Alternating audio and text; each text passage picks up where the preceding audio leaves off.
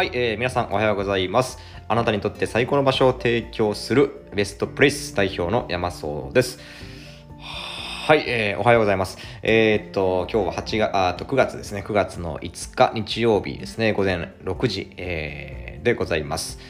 はい、えー、日曜日の朝ということで、えー、まあ今日、まだゆっくり寝てる方もいらっしゃるかもしれませんし、何か朝からね、えー、家族で遊びに行くとかで早起きしてる方もいるかもしれませんが、いかがお過ごしでしょうか。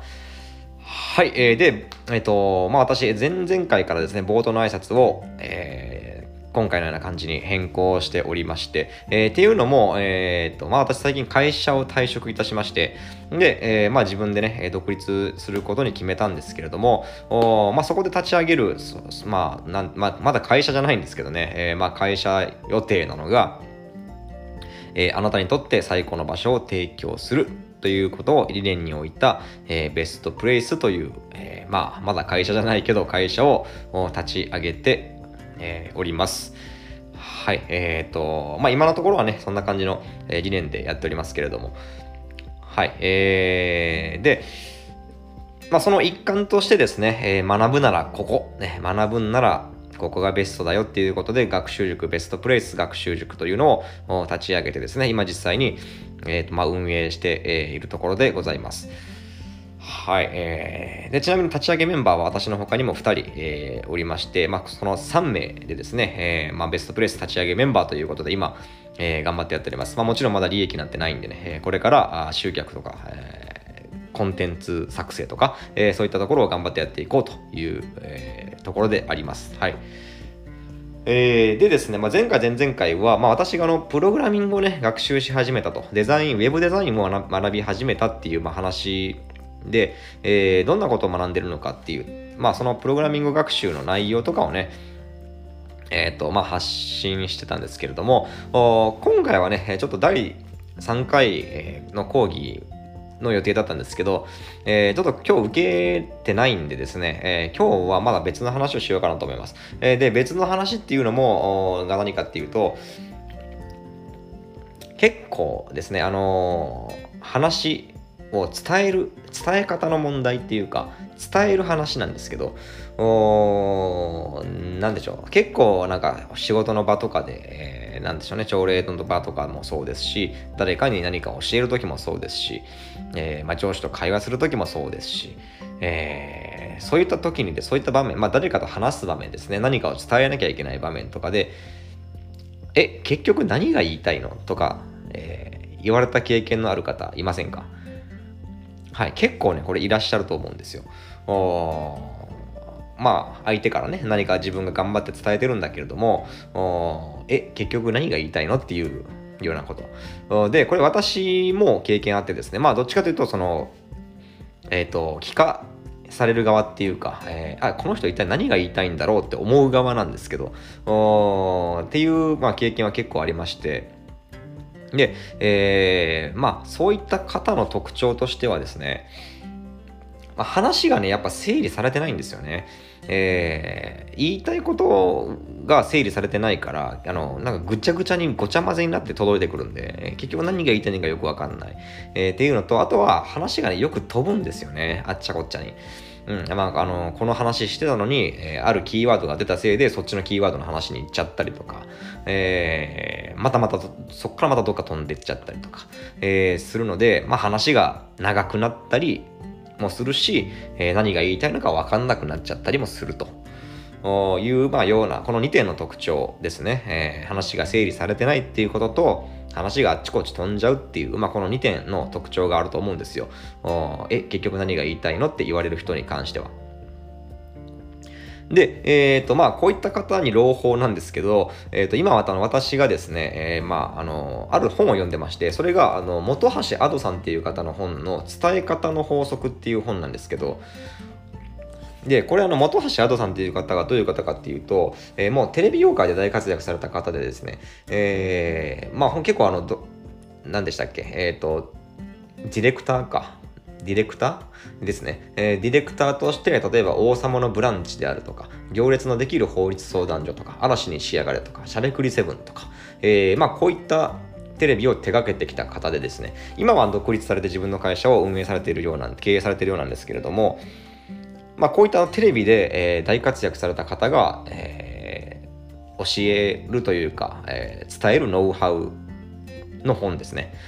で、なんでテレビかっていうと、まあ、この本橋アドさんという方は、テレビの表現こそあの最強の伝えあの伝えるノウハウで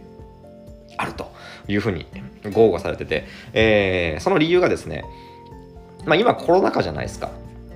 で、コロナ禍で、あの、まあ、リアルからオンラインに、えー、まあ、変わってってきてると。まあ、変わってきてるというか、もうガラッと変わってるんですけど、まあ、変わってると。会議もやっぱオンラインだし、飲み会ですらオンラインでやったりとか、えー、授業、学校の授業とかね、塾の授業とかもオンラインでやったりとか、えー、してるじゃないですか。で、今までと何が変わったかっていうと、画面越しになったってことなんですよね。今まではリアルな会議場、会議室でみんながね、顔を向け合って話してたのが、えオンラインになることによって画面を一つまたいでコミュニケーションを取らなきゃいけなくなったと。だけれども、その点ですね、あの考えてほしいんですけど、テレビ見てみてください。テレビを。テレビって、もうまあ何十年も前からあるわけですけど、画面越しっていう点がね、変わってないわけですよ。ずっと画面越しで、えー、誰かに何かを伝えてきたわけですよね。だからこそ画面越しで何かを伝えるノウハウに関してはテレビが最強だというふうにおっしゃってます。まあこれ見てね確かにそうだなっていうふうに思いました。えー、テレビっていうのは今までもう何十年の間コロナ禍うんぬん関係なくもう何十年もの間画面越しに、えー、視聴者さんにいろいろと伝えてきた。えー、そのノウハウ何十年分がもう蓄積されてるわけですよ。だからこそ、まあ、たまたまね、こんな世の中にコロナ禍っていう状況になりましたけれども、えー、この、この今の世の中のためにあるんだ、今までやってきたんだって言わんばかりに、えー、その画面越しのノウハウがね、詰まりに詰まってる。それがテレビの表現力だっていう風なことですね。えー、で、もちろんこれはあの画面越しだけじゃなくて、リアルな場、えー、直接喋る時でも十分に、えー、力を発揮するノウハウになって、えー、おります。で、その中の一つ、えー、全部で法則がね、27出てくるんですけど、まあ、その中の一つですね、えー、扉をつけるっていうテクニックがあります。で、この扉をつけるっていうテクニック、まあ、これがさっきの、えー、え、結局あなた何が言いたいのって言われる方の特徴の一つ、話が整理されてない、これを解決してくれるテクニックなんですけど、まあ、あの、なんて言うんでしょうね、話が上手い人とかにとっては、いやいや、そんな当たり前だよっていうふうに思われると思うんですけれども、えー、まあ、これどういうテクニックかっていうと、情報をあらかじめ整理された状態で相手に伝える、相手の頭に入れるっていうテクニックになってます。で、具体的にどういうことかっていうと、まあ、例えば、えー、なんですけど、例えばね、えっ、ー、と、まあ、これ、ですね。えっ、ー、と、例えば、あなたがね、えー、まあ、なんでしょうね。新商品のね、えー、まあ、あの、電気店の、電気店の店員さんだとしましょう。ね、えー、で、家電量販店の店員さんで、あなたが来たお客さんにね、えー、新商品のサイクロン掃除機をお客さんにプレゼンしなきゃいけないという時に、例えば扉をつけない。まあ、扉っていうのはこれ、えー、区切りみたいなことですね。その1なんちゃら、その2なんちゃら、その3なんちゃらみたいな感じで、それぞれの、えっ、ー、と、情報のね、えー、工程っていうかな、区切り一つ一つに、えー、つける、まあ、タイトルみたいなイメージなんですけど、えー、それをつけない言い方、まずね、つけない言い方言いますね。はい、私店員さんです。この全く新しいサイクロン掃除機はですね、吸引力は一切落とさずに、サイクロン特有の騒音、これだけを40%落とすことができて、しかも溜まったゴミを捨てるときも特許出願中の便利構造によって、ゴミ捨ての所要時間を約半分に短縮したんですよ。しかも材質も見直してですね、重量が従来の約半分と、かなり使いやすく生まれ変わってます。はい、えー、これが扉をつけない説明です。えー、まあ、ある程度、なんか今抑揚つけちゃったんで、えー、なんかこう、少しは入った部分があったかもしれませんけど、えー、今の説明聞いて、どんな特徴があったかって思い出せるかって言われたら、ちょっと印象薄かったですよね。で、次は、え扉をつけた言い方、区切りをつけた言い方、えー、要は情報がきちんと整理されてる言い方、えー、っていうのをやってみたいと思います。では、いきます。今日はこの全く新しいサイクロン掃除機をご紹介します。従来品にはなかった魅力が3つもあるんです。魅力その1、騒音40%カット。ですね、えー、吸引力は一切落とさずにサイクロン特有の騒音をなんと40%も抑えることに成功してます魅力その2ゴミ捨てが簡単です特許出願中の便利構造でゴミ捨てにかかる時間を約半分に短縮しております。魅力その3驚きの軽さです。材質も見直してますので重量が従来品の約半分になってます。これら3つの魅力、騒音40%カット、魅力2、ゴミ捨て簡単、魅力3、驚きの軽さ。これによってより使いやすい掃除機に生まれ変わってます。はい、いかがだったでしょうか？えー、これが扉です。魅力1なんちゃら、魅力2なんちゃら、魅力3なんちゃらっていう、えー、この3つですね、の、まあ、それぞれの特徴に対するタイトルみたいな感じですね。えー、これが扉です。扉をつけると、情報が一気に整理された、え感じになって、より、え、相手に届きやすい、え、伝わりやすい、覚えやすいですよね。えー、これが、あの情報をしっかり整理してから、え相手に伝える、お届けする、相手の頭に入れるということです。で、えまあ、この本の全体的な、えー、なんでしょう、その、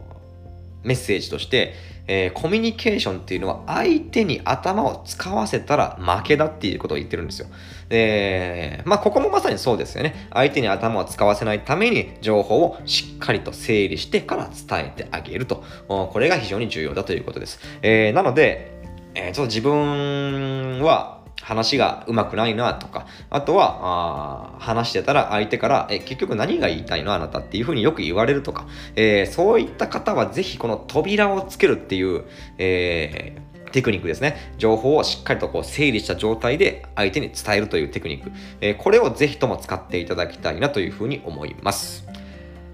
はい、えー、では、えー、今日はですね、え、以上に、え、したいと思います。で、え、ー、と、まあ、今日は、あの、プログラミング第3講座を受ける予定なので、おそらく明日の朝の放送では、えー、プログラミングの学習の内容とかをね、えー、まあ、ちょくちょく話していけるというふうに思います。はい、えー、で、ちなみにですね、え、ー、と、私が行ってるプログラミング教室塾は、えー、愛媛県今治市ですね、私の地元にあるですね、えー、寺川塾さんというところで学んでおります。えー、私より4歳、4歳、4歳、4歳です。年下の、えー、何回も言っちゃいましたけど、4歳年下の方がね、寺川さんという方が運営されてる、えー、プログラミング教室で、え私を含め、今、現在12名の方がね、一緒に学んでおります。え学ぶシステムとしては、え塾現地でみんなで集まってとかじゃなくて、えそれぞれの家で、え自分のパソコンでオンラインの、まあ、録音、録画された動画とかね、え資料を見ながら、え学んでいく方式なので、自分のペースで、自分の時間で、え好きな時間にやることができますので、え興味がある方はですね、えー、ぜひぜひ、寺川塾さんを、まあ、直接ね、現地塾の方に訪ねてみてもいいですし、え電話番号を調べて、えー、電話連絡してみてもいいですし、えー、まあ、私とかは連絡取れるので、私に、えー、と、コンタクトのあった方は私に言ってきていただいてもいいですし、はい、えー、まあそんな感じなので、えー、ぜひとも、あの、プログラミング、ウェブデザイン、興味ある方は、えー、寺川塾さんを頼ってみてください。はい、えー、それでは今日は以上になります。ご視聴ありがとうございました。そんじゃあまたね。